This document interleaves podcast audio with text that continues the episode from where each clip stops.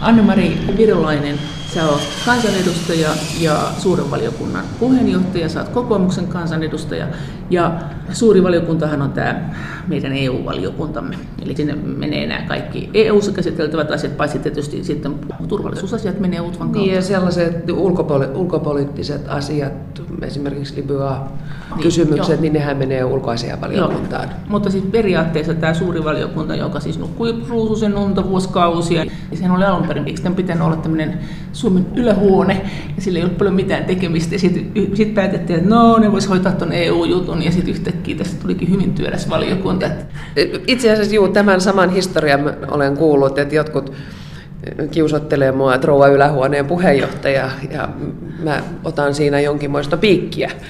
Mutta se, mitä me tänä päivänä tehdään, niin me ollaan erittäin paljon hands on, mitä Euroopan unionissa tapahtuu. Ja mä oon tosi iloinen siitä, vaikka tietysti meidän kokousaika keskiviikkoisin on tietysti ihan normaali, mutta perjantai-iltapäivisin, kun ihmisillä on tietysti sit kiire lennoille ja junille, että ne pääsis kotiin, niin, niin kyllä me yllättävän hyvin saadaan ihmiset istumaan siellä perjantai-iltapäivälläkin myöhään. Ja tietysti kun ne asiat on meille kaikille tärkeitä. Että mä, mä oon iloinen siitä, että meillä on semmoinen tunnelma siellä, että jokainen ymmärtää sen, että Euroopan unioni on meidän yhteinen asiamme, että me olemme se Eurooppa, eikä vaan sitä, että no kun pääministeri sitten lähtee Eurooppaan, että mun mielestä se on vanhanaikaista ja onneksi sellaista ei enää kuule. Ja Suomihan on siinä mielessä, niin kuin on usein sanottukin, on hieno maa, että meillä myös opposition ääni kuuluu näissä EU-asioissa, eli sitä ei hallitus päätä, vaan se on, päättää eduskunta meidän EU-politiikasta ihan konkreettisestikin, ainakin pitäisi kuulua toivottavasti oppositionkin ääni, ja sitten hallitus vain toteuttaa näitä eduskunnan tahtotiloja. Ei se on, ja, ja itse asiassa mä pidän erittäin tärkeänä sitä, että oppositio on samanaikaisesti sen kaiken tiedon lähteellä, missä ovat myös hallituspuolueen edustajat.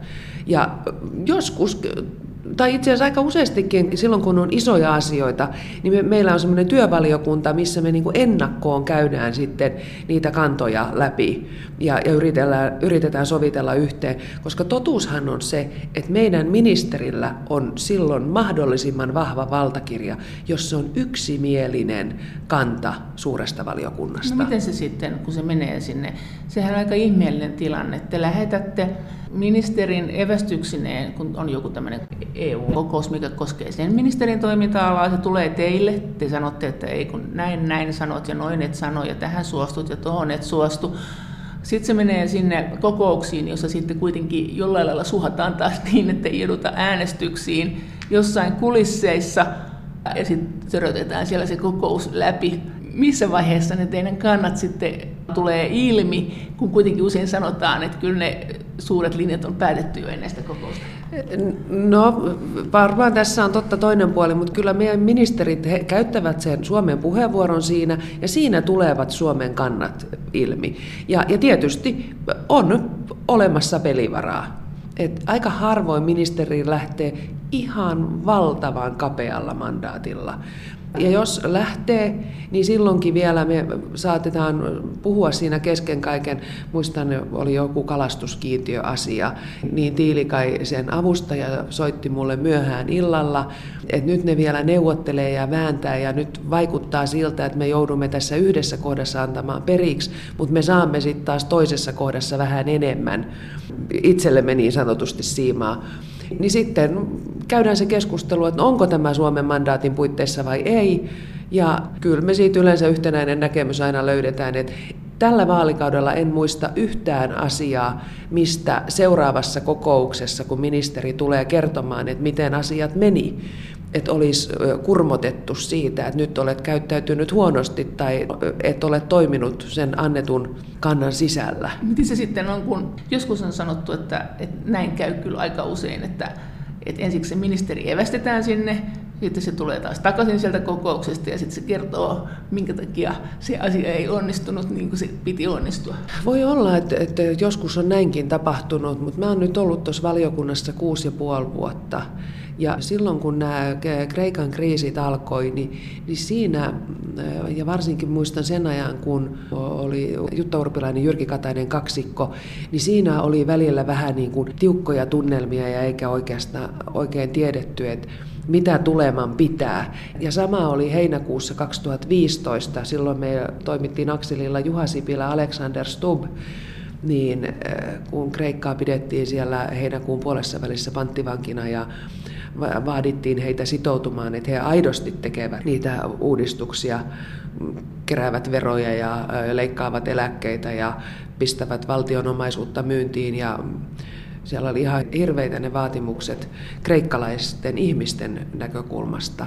Niin silloin elettiin niin kuin aika tiukkoja aikoja, plus sit se, että se aikataulutus oli niin karmea, että valtiovarainministerit pitivät aamulla kokousta ja sitten puolelta päivältä oli tarkoitus, että pääministerit aloittaa, niin emmehän me saaneet Brysselistä stuppia tänne paikan päälle kommentoimaan, niin meillä oli puhelinyhteys sinne ja sitten me taas saatiin välillä tietoa, että okei, että menkää nyt työhuoneisiin, että keskeytetään kokous vähäksi aikaa, että pääministerin lentokone laskeutuu, jotta saadaan taas viimeiset tiedot ja saadaan, saadaan ohjeistettua hänet ennen kuin hän aloittaa kokouksensa. Muistuiko sinä sitten mitään ohjeistamaan? Et eikö se ollut aika lailla tämmöistä vaan hyvin nopeita reaktiivista toimintaa, että oliko niistä ohjeista mitään apua? Kyllä niistä oli. Et itse asiassa ne muistiot, mitkä meillä oli, mehän saatiin niitä sitten valtavan paljon, kun muistaakseni sen viikonlopun aikana meillä oli fyysisesti neljä eri kokousta. Niin eihän ne muistiot muuttunut kuin yhden tai kahden lauseen osalta – mutta se oli tärkeää, että me tiedettiin koko ajan, missä neuvotteluissa mennään, että kuinka Kreikka on pistetty seinää vasten. Niin, ja mitkä on meidän vastuut. Niin. Miten teillä suuressa valiokunnassa on reagoitu tähän, että nyt tuli komissiolta se pyyntö, että keskustelkaa nyt EUn tulevaisuudesta, ja Suomessakin on puhuttu vähän sitä, että no ei tästä Suomen kannoista kukaan oikein mitään tiedä, ja, ja että voidaanhan tässä nyt vähän keskustella, mutta mikä edes on Suomen kanta? Niin mehän ei voida sanoa kaikkiin asioihin tai yhtenäiseen kokonaisuuteen, että Suomen kanta on kyllä tai ei, vaan meidän pitää palastella tämä asiakokonaisuus, ja niinhän ne esitykset komissiostakin tulee. Ja mä pidän sitä valkoista kirjaa, joka maaliskuussa tuli ulos nimenomaisesti tämä Rooman julistuksen jälkeen. Ja sitten sieltä tuli tämmöistä viisi eri teemapaperia, missä on just tätä budjettia, globalisaation vastaamista, emua. Ja sitten siinä oli puolustuksesta ja vielä joku viides, jota en nyt tältä istumalta muista. Me ollaan, yritetään toimia vähän ennakoivasti, että me järjestetään tällaisia sekä asiantuntijakuulemisia valiokunnan sisällä, plus sitten yhteisiä julkisia kuulemisia, niin kuin meillä oli torstaina ulkopoliittisen instituutin kanssa emun tulevaisuudesta ja, ja vähän laajemminkin Euroopan tulevaisuudesta seminaari, niin, niin me tällä tavalla pyritään saamaan sitä keskustelua aikaiseksi niin kansanedustajien kesken, mutta myös eri kansalaisjärjestöjen Mut se kesken. Se tavallaan toimi. Se näkee siis netistä edelleenkin sen videon siitä teidän julkisesta kuulemisesta ja netistä näkee eduskunnan sivulta näitä muitakin julkisia kuulemisia. Mutta se ongelma on tässä nyt se, että nämä suuren valiokunnan ja muutenkin nämä pöytäkirjat, ne on sillä piilossa – että jos kansalaiset haluaa keskustella EUsta tai emon tulevaisuudesta, siis voihan joku halutakin, niin on aika vaikea tietää, että missä mennään. Teidänkin pöytäkirjat on sellaisia, että sanotaan usein, että kuka täällä kävi asiantuntijana, mutta ei sanota, että mitä, mitä puhuttiin ja mitä se sanoi. Joo, siis nehän ei ole, ole keskustelupöytäkirjoja. Suuren valiokunnan puheenjohtaja Anne-Mari Virolainen. Miten tämä EUn tulevaisuus, nämä viisi vaihtoehtoa, mitkä nyt on esitetty, niin miten sä oletat, että mihin tämä on vääntymässä? Niiden viiden lisäksi hän oli Junckerin puhe silloin syyskuun 13. päivä ja hän esitti tietyllä tavalla kuudennen vaihtoehdon. Mutta mä näen sen niin, että on, puhutaan me sitten mikä vaihtoehto tahansa esitetään, niin kyllähän sieltä sitten yhteistyössä sorvataan jonkinnäköinen kompromissi. Mutta lähtökohtaisesti kysymys on siitä, että rauha jatkuu täällä Euroopassa. Tämä on taloudellisesti vakaa maanosa ja tämä on myös niin kuin kansalaisille erittäin turvallinen. Eli tarkoitat se nyt käytännössä sitä, että vaikka nyt on puhuttu niistä viidestä vaihtoehdosta, että integraatio peruuttaa, integraatio pysyy nykyisellään, integraatio on kaksiraiteinen, eli tai kaksitahtinen, eli tehdään, osa, tehdään joo, yhdessä joo, enemmän, joo, tehdään joo, yhdessä joo, vähemmän. Joo, tai sitten tai sitten se syvenee joka lailla. Joo. Niin, onko sitä mieltä, että me nyt, et ei tämmöisestä kannata on puhuttukin jo näin, että tämmöisestä ei kannata jutella näistä Junckerin alustuksista, koska asiat pitää käydä asia kerrallaan läpi ja sitten katsotaan, että mihin se vie. Meillähän on kaksiraiteisuutta jo nyt olemassa, meillä on vähän peruutusvaihdettakin olemassa ja etenemisvaihdetta, että, että tämä on tämä, ehkä tämä Junckerin kysymyksen asettelu väärä. Joo, Ky- kyllä. Mä pidän sitä niin kuin huonona, että sulle annetaan niin sanotusti neljä maalipurkkia ja siitä valitset yhden purkin, millä rupeat maalaamaan talosseiniä. Et eihän se... Ei se ole keskustelu. Niin, niin se, ei ole, se ei ole keskustelu. Ja, ja täytyy muistaa, että meitä on EU-unionissa 27, kun britit lähtee. Ja senpä takia tämä brittien Brexit-äänestys oli se, joka oikeasti aikaansai sen, että hetkinen, tämä oli herätys meille kaikille, että jollei me oikeasti pidetä huolta siitä, että ne säännöt, mistä me ollaan sovittu, että me noudatamme niitä, tai jos me ollaan tehty päätöksiä, vaikka nyt pakolaisten sisäisistä siirroista, että Kreikkaan ja Italiaan pakkautuneet turvapaikanhakijat, että me otetaan heitä eri Euroopan maihin.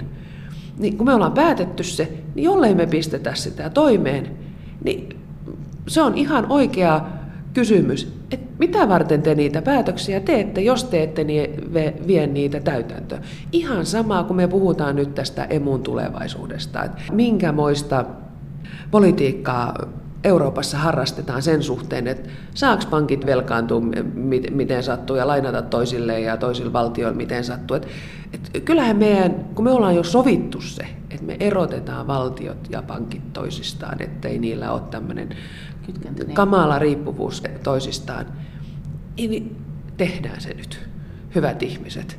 Siitähän tässä on kysymys. Mutta sä sanoit, että sun mielestä siinä seminaarissa aika yllättäen. Sä tavallaan olit sitä mieltä, että yhteistyötä pitää lisätä, kyllä, mutta valtioiden välistä. Et ei niinkään semmoista niin sanottua integraatiota, että annet, tai semmoista integraatiota, että annetaan EUlle niin valtaa, että EU omine prosesseinen, komissio ja parlamentti ja näin edelleen päättää, vaan nimenomaan valtioiden välistä. Onko se nyt näin? Se on tietyllä tavalla niin, että meidän kaikkien valtioiden ääni pitää kuulua. Se on se, se mun viesti. Et me, ei, me ei voida luottaa siihen, että joku jossain muualla tietäisi paremmin, miten esimerkiksi Suomessa pitää hoitaa sosiaalipolitiikkaa tai työllisyyspolitiikkaa. Eli sä oot sitä mieltä, että kun EU:ssa ehdotettiin tätä sosiaalista pilaria, ja sitten on puhuttu sitäkin, että sen, sen tien päässä voisi olla tämmöinen jonkunnäköinen harmonisaatio tai jotakin sosiaalipolitiikassa, sä et kannata sitä? No mä en kannata sellaista harmonisaatiota, missä meidän ne lähtötasot ei ole samat. Et, et, et jos me puhutaan vaikka nyt tästä pankkiunionista ja yhteisvastuusta, että kannetaan vastuusta toinen toistemme veloista, niin se, sehän ei, niin kuin, se on niin absurdi tilanne jo lähtökohtaisesti. Et meidän pitää sopia ne pelisäännöt, miten me tuetaan tai autetaan toisia tai miten me harmonisoidaan, mutta meidän pitää tietää aina, mikä on kaikkien lähtötaso, mikä on se sen hetkinen niin sanottu laatutaso, että voidaanko me luottaa että tämä on semmoinen valtio, joka jatkossakin hoitaa hommansa. Miten te suuressa valiokunnassa käytte tätä läpi? Mikä, mikä sun mielestä siellä on se yleinen tunnelma, että kun kuitenkin teidänkin pitäisi varmaan keskustella EUn tulevaisuudesta? Me käydään sitä palasina no. siinä mielessä, että, että kun meillä on ollut tätä Brexittiä, nyt tässä on vuosi odotettu, että mitä tapahtuu EUn ja Iso-Britannian välillä, yhdistyneiden kuningaskuntien välillä. Että päästäänkö me sopimukseen siitä, että mitkä on kansalaisten oikeudet, mitkä on ne taloudelliset velvoitteet, miten britit sen korvaa ja mikä on tämä Irlannin rajakysymys. No miten se sitten menee käytännössä, kun ministerit lähtee tuonne kokouksiin, suuri valiokunta antaa ne evästykset ja sitten myös vaatii tilille, että tehtiinkö näin. Koskeeko tämä myös Sipilää? Pääministeri lähtee tonne. Nythän Sipilä oli kirjoittanut hyvin mielenkiintoisen tekstin siitä, että mitä hän oli nyt mieltä Macronin ajatuksista, ja siitä me saatiin nyt selville Sipilän ajatukset siitä, että mihin suuntaan EUta pitäisi kehittää. Eli hän oli Macronin kanssa aika lailla samaa mieltä näistä hänen perusideoistaan, että tässä edetään yhdessä paitsi nämä keskinäisvastuut ja yhteiset budjetit. Eikö näin suunnilleen? Kyllä, kyllä. mutta mut kun kysyit sitä, että koskeeko tämä, tämä Sipilä, niin, niin mä sanoisin, että pääministeri on se, joka joutuu kaikkein kovimmalle. Teidän kokouksissa? Meidän kokouksissa. Siis höykkytettekö te Sipilää? Ei me, ei me höykkytetä, että meillä on hyvän käytöksen normisto olemassa ja sitä noudatetaan, mutta kun hän vastaa meidän Eurooppa-politiikasta, niin, niin senpä takia hänelle tulee ne kysymykset niin kuin valtavan laajasti. No kuinka sitä, kuka sitten loppujen lopuksi sitten vastaa? Kuitenkin suuri valiokunta, eduskuntahan sen päättää ja, ja hallitus sen panee toimeen, niin miten se menee sitten käytännössä, että kumpi siinä on niin kuin niskan päällä ja tekee viimeisen päätöksen? Mä en haluaisi ajatella sitä niin, että kumpi on niskan päällä.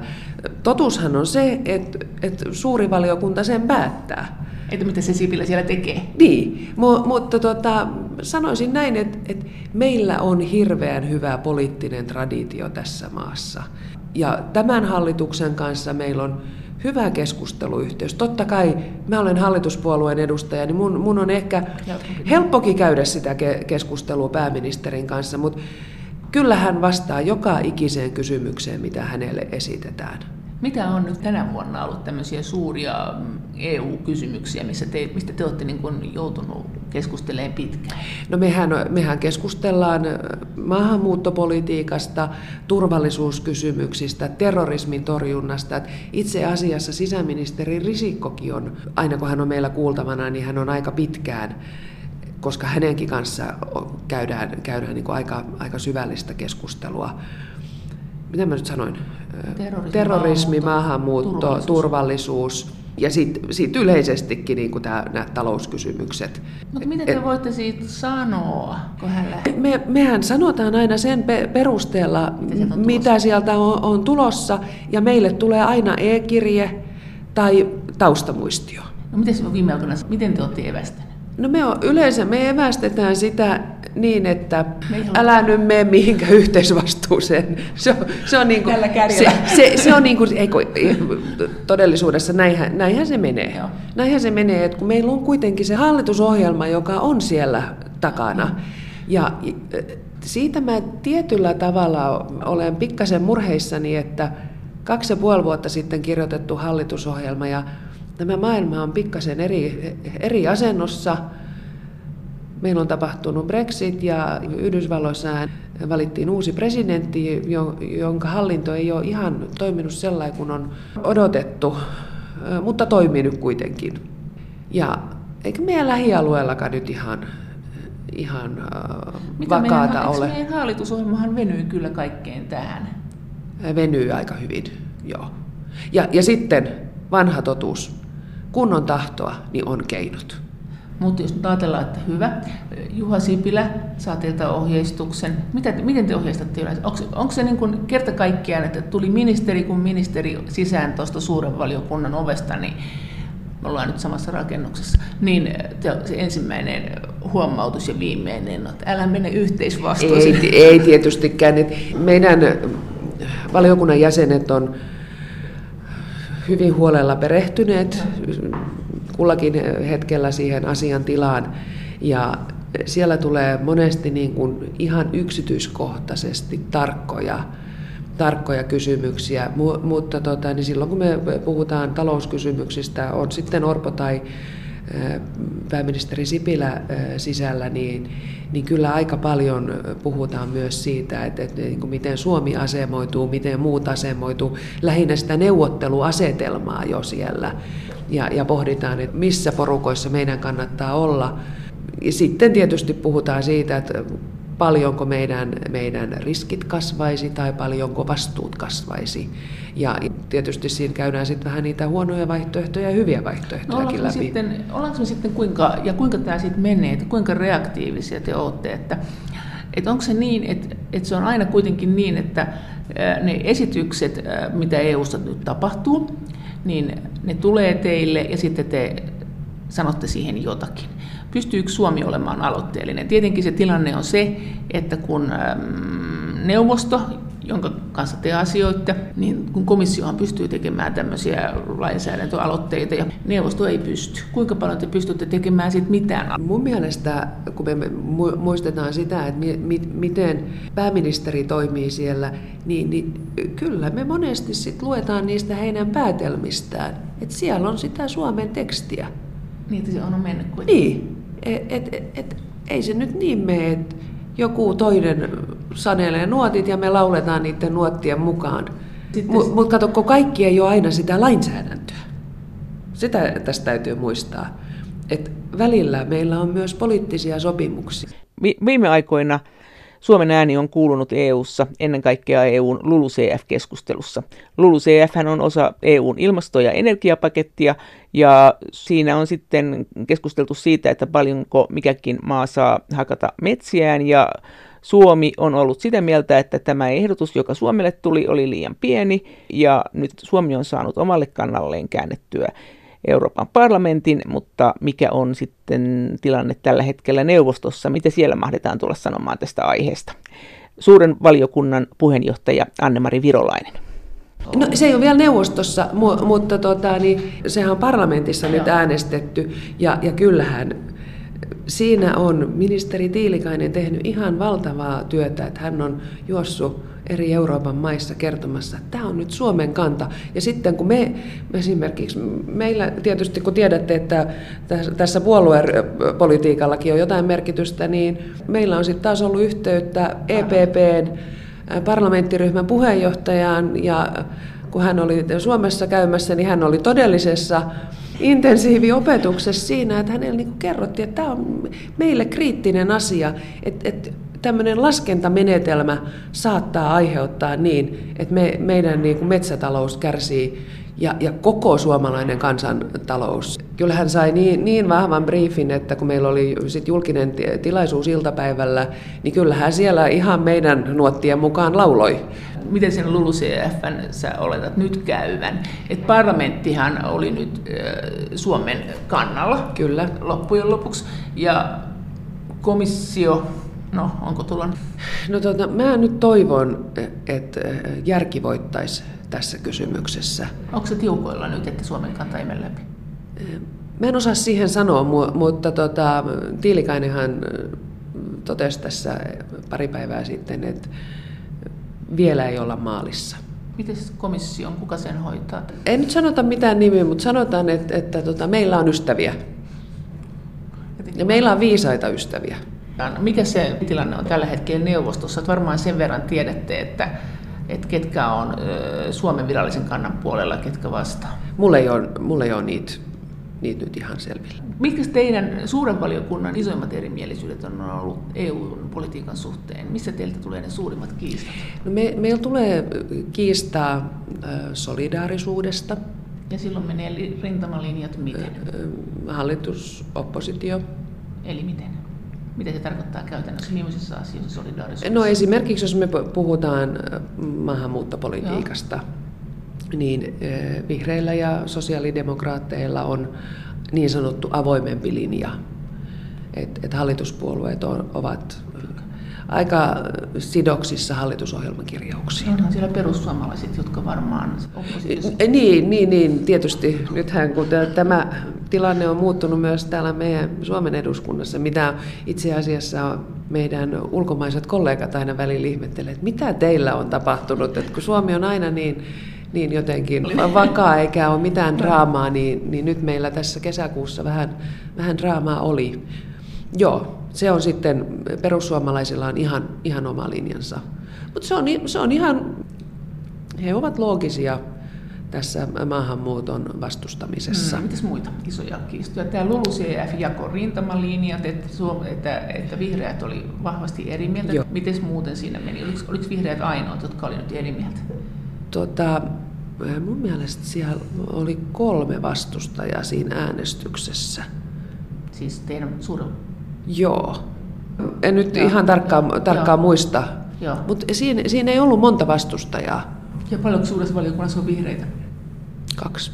No entäs Brexit, minkälaisen keskustelun se aiheutti, jos ajatellaan nyt tässä viime aikoina suuria teemoja, että aiheuttiko se minkälaisen keskustelun teille suuressa valiokunnassa, mitä me Suomessa virallisesti oltiin tästä mieltä? Sekin oli vähän, mehän oltiin kai jotenkin sitä mieltä, että voi että, no tämmöistä yritetään nyt sitten tässä edetä mukavasti. Sen sijaan nämä Keski-Euroopan maat osa lyi niin nyrkkiä pöytään, että ei kyllä mihinkään suostuta ja Itä-Eurooppa on siellä, että jos ei ne ota meitä, meidän kansalaisia töihin, niin tässä ei hyvä heilu.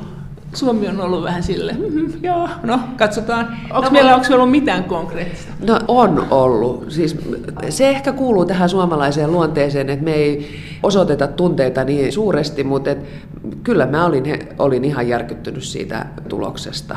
Mut miten mä olisin halunnut he, pitää he, heidät mukana tässä, tässä klubissa, mutta mut sä oot siinä oikeassa, että me ei kauheasti nosteta ääntämme ja sitten joku huutaa ja pistää nyrkkiä pöytään Tähän kuvastaa sitä, että EU-27 maat löysivät tässä asiassa ihan yhteisen näkemyksen. Miten niin? No kyllä. Kaikki sanoo, että tälle Michel Barnierille annetaan neuvottelumandaatti, ja se mandaatti on niin tiukka EUn puolelta, että nämä kolme perusasiaa sovitaan ensiksi. Ennen kuin me puhutaan siirtymäajosta tai siitä erosta. Tästä sovittiin, että pitää käydään läpi, että mitkä on EU-kansalaisten oikeudet. Ne Juuri nämä no, Itä-Euroopan, esimerkiksi puolalaiset putkimiehet, siitä joo, on käytetty joo. esimerkkinä. Tai sitten, no, miten ne britit, jotka on toisissa EU-maissa töissä, että et, tämä vastavuoroisuusperiaate toimisi. Ja, ja mun mielestä tässä on koko ajan sanottu, että et neljä vapautta, Euroopan neljä vapautta. Pääoma, työvoima, tavarat, palvelut niin, ja ta- tavarat ja palvelut. Näiden liikkuvuus rajojen yli pitää turvata. Eli kansalaisten oikeudet on yksi. Toinen on ne taloudelliset sitoumukset, mitkä britit ovat tehneet. Ja mulla oli ilo tavata Michel Barnier silloin maaliskuussa, ennen kuin vielä hän oli saanut tätä mandaattia, niin hän sanoi, että ei jumiteta siihen, että onko se 60 miljardia vai 100 miljardia, Mit, siis se raha, mikä, se raha, mikä brittien pitää maksaa, vaan pidetään kiinni siitä, että ne sitoumukset, jotka on annettu, niin ne maksetaan loppuun asti. Ja sitten kolmantena on tämä Irlannin rajakysymys, koska se on niin kuin päivittäistä elämää, semmoista rajaa ei ole. Ja siihen liittyy myös sitten tämä Niin, mutta siis sehän on aika hassua tavallaan, niin kun eihän Schengenin, eihän Schengen ole EU, Schengen elää omaa elämäänsä, että tavallaan, että minkä takia tähän sidotaan edes Schengen koska se on niille irlantilaisille Varmaan, ihan, ihan elintärkeä asia. Eilen oli eduskunnassa Irlannin puhemies ja tämä oli yksi meidän tärkeimmistä keskustelun aiheista. Mutta vielä palatakseni tähän Brexittiin, niin nämä kolme perusasiaa, niistä pitää päästä yhteisymmärrykseen ennen kuin me puhutaan tulevasta suhteesta tai siitä siirtymäajasta. Ja nyt maanantaina alkoi neljäs neuvottelukierros, ja ny, nyt on käytetty sellaisia sanoja kuin rakentava keskustelu. Et ilmeisesti jotain rahaa on tulossa. Jotain rahaa on tulossa, mutta et, Teresa Meihän viime viikolla sanoi, että 20 miljardia niin, he vois. Ja, ja, ja vuoteen, sanoi, mitään. Niin. niin, vuoteen 2020. Mutta EU27 on pistänyt ehdon, että ne sitoumukset, jotka on annettu, niistä on pidettävä kiinni. No mites käy sitten, jos tietenkin jos he eivät anna, niin he eivät anna ja tulee kaiken näköistä, mutta miten, miten sä luulet, että miten teihin heijastuu se, että jos siellä EUn rahat, kun britit lähtee olennaisesti vähenee, niin kuin nyt varmaan väheneekin, niin sehän aiheuttaa sen, että paineita tulee näiden jäsenvaltioiden suuntaan, että maksakaa lisää, että saadaan tämä kuoppa umpeen. Onko Suomi jo kuinka tiukasti sitä mieltä, kuten voisi olettaa, että ei kyllä mitään makseta, että sitten vähennetään kuluja, kun kerran väestökin vähenee? Joo, tämä on, tämä on ollut ihan yksiselitteisesti Suomen linja alusta saakka. Et, että kun yksi iso maksaja lähtee, niin se budjetti sopeutetaan. Me ollaan Suomessa totuttu siihen, että jos yksi maksaja on pois, niin kulut pistetään sen mukaan, kun, kun se tulovirta on. No miten sitten olette siitä mieltä, että sinne jää kuitenkin brittien esimerkiksi työntekijöitä EU-komissioon? Joo, heitähän ei, ei Voi erottaa. käsitykseni mukaan voi erottaa, mutta uusia ei palkata. Ja. Ja, ja, sit, ja, ja tämä on mun mielestä just se olennainen, että he eivät sit enää etene mitenkään, eikä pääse Paljonko- u- uusiin mielenkiintoisiin tehtäviin. Paljonko sinne jää heitä? Jos mä oikein muistan, niin siellä on tuhat kunta. Eli puhutaan, puhutaan isosta määrästä. Suuren valiokunnan puheenjohtaja Anne-Mari Virolainen, se varmasti heijastuu suureen valiokuntaan. Ää, Kuinka, miten nämä tulevat budjettikeskustelut EU-ssa tulee etenemään? Et kovasti on paineita siihen, että budjettia kasvatettaisiin, pakolaiskriisi ja niin edelleen aiheuttaa kuluja. Ja sitten on tietenkin puhuttu siitäkin, että sitten ehkä voitaisiin siirtyä maataloudessa takaisin kansalliseen tukemiseen koska tuskin, tuskin budjetti tulee kovin paljon kuin riittämään näiden maatalous- ja aluepolitiikan tarpeisiin. Ja yllätys, yllätys tässä seminaarissa, jonka sä vedit, niin siellähän Mauri Pekkarinenkin oli jotenkin sitä mieltä, että ainakin rakenne, eikö ollut rakennerahat, aluerahat. pitäisi, aluerahat pitäisi Joo. olla kansalliset, että turha niitä on EUn kautta kierrättää, että kyllä tässä on vähän niin kuin mannerlaatat liikkumassa. Joo, että tästä budjetin osalta me ei, me ei oikeasti vielä tiedetä, että mitä se tulee olemaan. Mutta lähtökohta on se, että sitä perusbudjettia emme hyväksy sen kasvattamista. Mutta sitten kun tässä on tu- tapahtunut ympäristössä niin paljon, niin kuin sanoit, nämä turvapaikanhakijat, niin jonkinmoinen rahoitus siihenkin pitää olla. Ja varsinkin, jos me ruvetaan harjoittamaan yhteistä maahanmuuttopolitiikkaa, niin Ei se ole ilmasta. se ei todellakaan ole ilmasta. Mutta mä en, mä en vielä niin osaa sanoa, että, että minkä, minkämoisia rah- rahastoja niihin rakennetaan. Esimerkiksi tämä kehitysapurahastohan on sellainen, jota nyt on kohdennettu Afrikkaan. Mutta miten sä oletat, ja minkälainen rahakeskustelu tulee suuressa valiokunnassa olemaan? Tuleeko se olemaan tämä perinteinen, että pidetään rahat vähissä, että näet, ei kyllä sinne lisää makseta. Ja miten, no joo, se on varmaan, niin kuten sanoitkin, se Suomen linja, mutta miten sitten nämä sisäiset muutokset, että tavallaan jos maataloustuki tulee olemaan kansallinen, niin siihen menee rahaa, joka ennen tosin pyörähti Brysselin kautta, mutta, mm. mutta pyörähti ja tuli takaisin osin. Sitten kuitenkin, jos me joudutaan maksamaan saman verran äh, kuin tähän saakka, mutta me ei saada sitä takaisin, koska me maksetaan itse maataloutemme, niin kyllähän se tarkoittaa sitä, että kulut kasvaa. Mä voisin kuvitella, että siitä tulisi aivan, aivan kauhea vääntö. Et mi- Maataloudesta. Niin. Sä et usko, että tämmöistä voi olla. Eikö, eikö tämmöistä nyt puhuta kuitenkin kulisseissa jo aika paljon, että tämmöiseen suuntaan ollaan menossa, että jos maatalousbudjetti avataan, tai maatalouspolitiikka, ja Itä-Euroopan mailla yhä enemmän on tietenkin paineita siihen, että he haluaisivat saada yhtä paljon tukia kuin Länsi-Eurooppa jo pikkuhiljaa, niin kyllähän tästä voi tulla. Niin, mutta mut se ei sovi tähän meidän perusajatteluun. Että et, et jos me ei haluta kasvattaa EU-budjettia, niin sitten yhtäkkiä yksi momentti, mistä me ollaan sieltä saatu rahaa, niin pitäisikin hoitaa meidän oman valtion budjetin Niin kautta. tämmöinen keskustelu voi olla tulossa. Niin. No epäiletkö, että tämä keskustelu on tulossa? Uskotko? No, Siis että tämä, että maatalous tota, kansalliseksi. S- se voi tulla, mutta se ei ole nyt ihan lähitulevaisuuden asia. Et kyllä, kyllä meidän suuremmat keskustelut käydään emun kehittämisestä ja tästä Euroopan yhteisestä puolustuksesta. Ja Euroopan yhteinen puolustus on, se vie varmasti yhteistä rahaa, mutta, Nimenomaan. mutta se nyt ei tavallaan kulje teidän suuren valiokunnan Ei, kautta, koska ei. se menee utvasta. Ei, ei, ei kuljekaan, mutta kun se on osa tätä kokonaisuutta, Joo. niin vaikka me ei päätetä siitä, niin me ol, haluamme olla tietoisia. Entäs tämä emun kehittäminen? Mitä sä luulet, että mitä, mitä tämä tulee edellyttää Suomelta? No me ollaan oikeasti tässä pankkiunionissa jo tehty aika paljon asioita. Mutta sitten kun me mennään siihen, että et tuleeko meille jonkin nä- näköisiä Yhteisvastuu. yhteisvastuuta, sellaisia mekanismeja, niin siinä kyllä me lasketaan varmaan kalkulaattorilla aika paljon. Et, Mikä se on Suomelle ehdoton ei?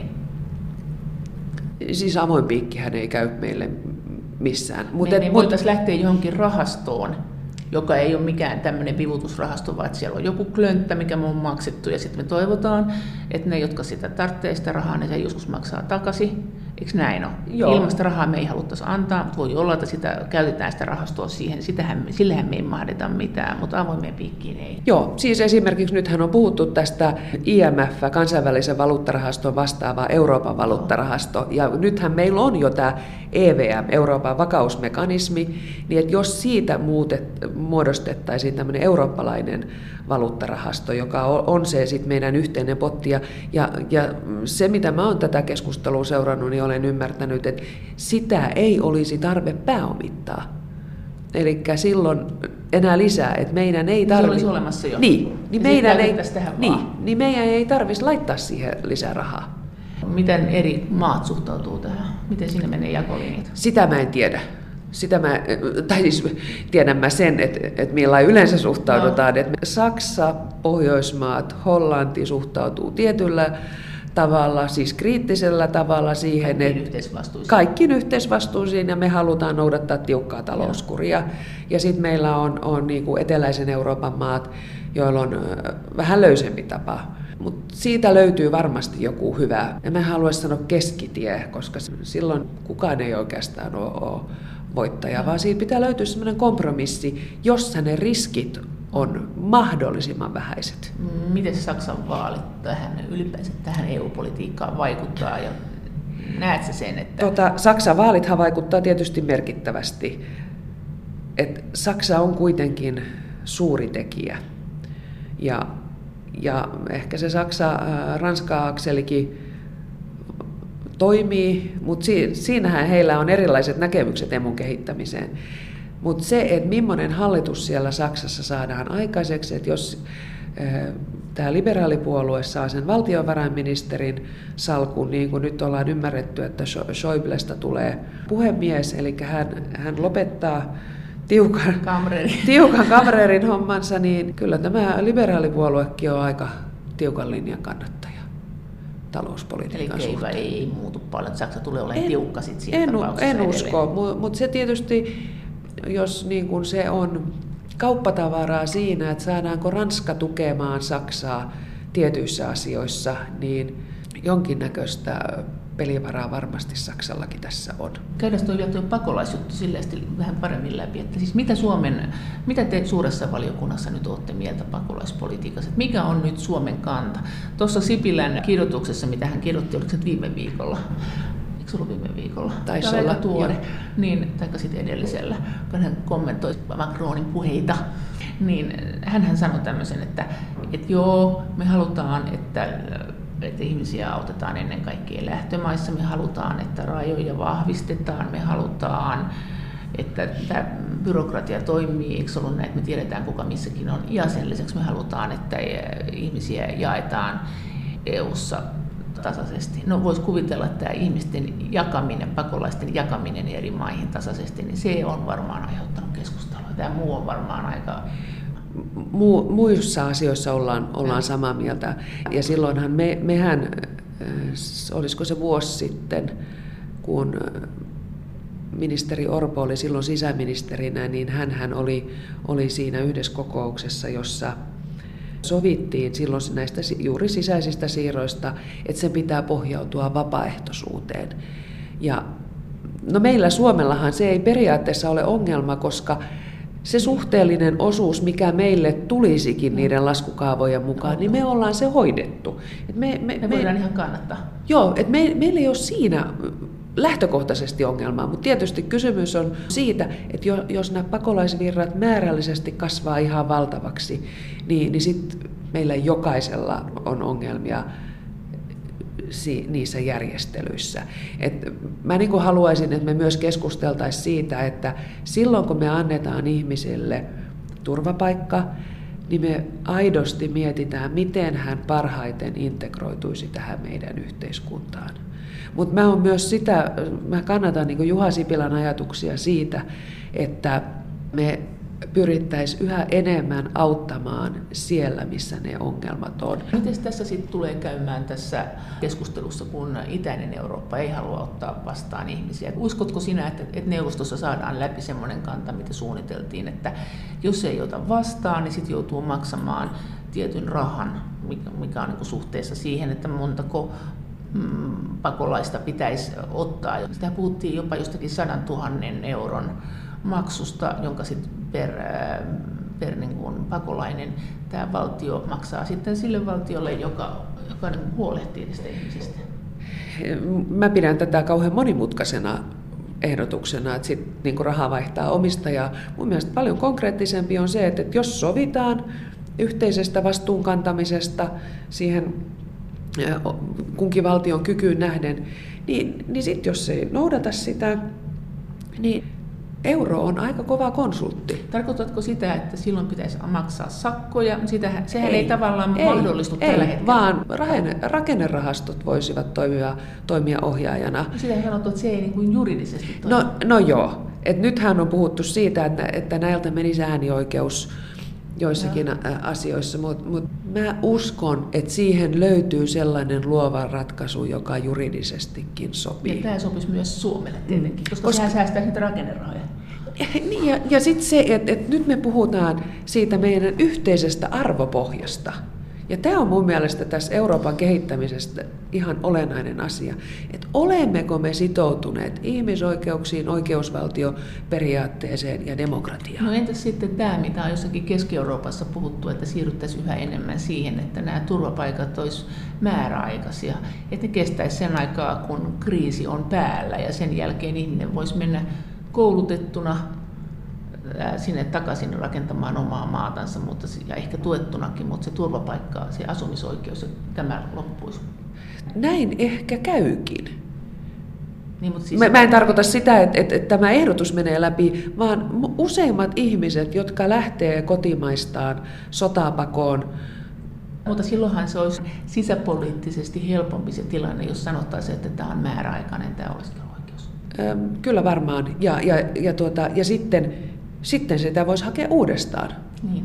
Et, et jos, on semmoinen, jos on semmoinen tilanne, että ei usko, että sinne siellä kotimaassa olisi enää semmoinen tilanne, että olisi hyvä olla, olisi tulevaisuutta, vaikka siellä on olot rauhoittunut. Että jos on kotoutunut siihen maahan, osaa sen maan kielen, on saattanut perustaa perheen ja ennen kaikkea, että on, on työpaikka, niin, niin se on, mun mielestä se, on, se olisi ihan kohtuutonta, että sitten ne ihmiset lähetettäisiin takaisin, että nyt lähet sinne, mistä olet tullut.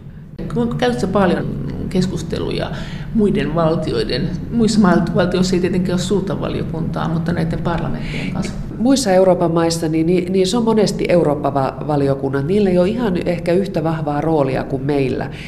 Viro, Latvia, Hollanti on meidän kanssa hyvin, hyvin samankaltaisia. Onko meiltä tämän mallin tavalla? Ne on ottanut, joo. Ja Euroopan valiokunnilla on kaksi vakituista kokousta vuodessa ja sitten meillä on puheenjohtajilla vielä kaksi. Sitten me tehdään vielä sellaista, että kun on joku akuutti asia, niin me saatetaan käydä vierailulla sen maan parlamentissa. Ja no esimerkiksi meillä oli tässä jokin aika sitten, käytiin sekä Berliinissä että Budapestissa. Ja puhuitte mistä? Puhuttiin taloudesta, puhuttiin maahanmuuttopolitiikasta, puhuttiin oikeusvaltioperiaatteesta. Berliinissä ja Budapestissa. No mitä teille sanottiin tietenkin Budapestissa? Meillä oli tapaaminen puhemiehen kanssa ja Euroopan valiokunnan puheenjohtajan kanssa. Ja kyllä me käytiin ihan suoraa keskustelua. Mitä te sanoitte? Me kyllä puhuttiin siitä, että kannattaisi noudattaa näitä yhteisiä sääntöjä ja eurooppalaiset arvot ovat meille suomalaisille erittäin tärkeitä ja toivomme, että ne on tärkeitä myös teille unkarilaisille. No mitä he sanoivat? Joo, ai niin, me on unohdettu, että heti kohta ruvetaan vai? Ei he sanonut noin, vaan he niin kuin tuki sitä, että kyllä heillekin ne arvot ovat tärkeät, mutta sitten he toivat siihen jatkoksi mutta tilanne on tämä ja ymmärrät aina, kun lause alkaa sanalla mutta. Mutta eikö teille sellaista oloa, että siellä ollaan jollain lailla sitä oikeusvaltioasiaa miettimässä, että sitä voisi viilata siihen suuntaan, mitä EU haluaa? Ei mulle nyt ihan heti sellaista tunnetta tullut. Eli mikään ei liikahtanut? Ei, ei sillä hetkellä tullut, tullut sellaista tunnetta, että, että liikahtaisi siinä, että joku Suomen edustaja siellä käy näin puhumassa, mutta mun mielestä tärkeää on se, että se viesti meni perille ja sitten kun isompi porukka sitä viestiä vie, niin se jossain vaiheessa uppoisi. Näin sanoi eduskunnan suuren valiokunnan puheenjohtaja Anne-Mari Virolainen. Tämä haastattelu oli tehty viime perjantaina, eli tässä nyt ei ehditty keskustella siitä, että mitä suuressa valiokunnassa mahdollisesti ajatellaan näistä viime viikonlopun Katalonian tapahtumista. Kiitos teille kaikista kommenteista ja viesteistä ja kaikki kommentit ja viestit ovat edelleen erittäin tervetulleita. Niitä voi lähettää sähköpostiosoitteeseen maija.elonheimo.yle.fi ja sen lisäksi me voimme edelleen keskustella kaikki yhdessä näistä EU-asioista ohjelman lähetysaikaan kanavan lähetysikkunassa.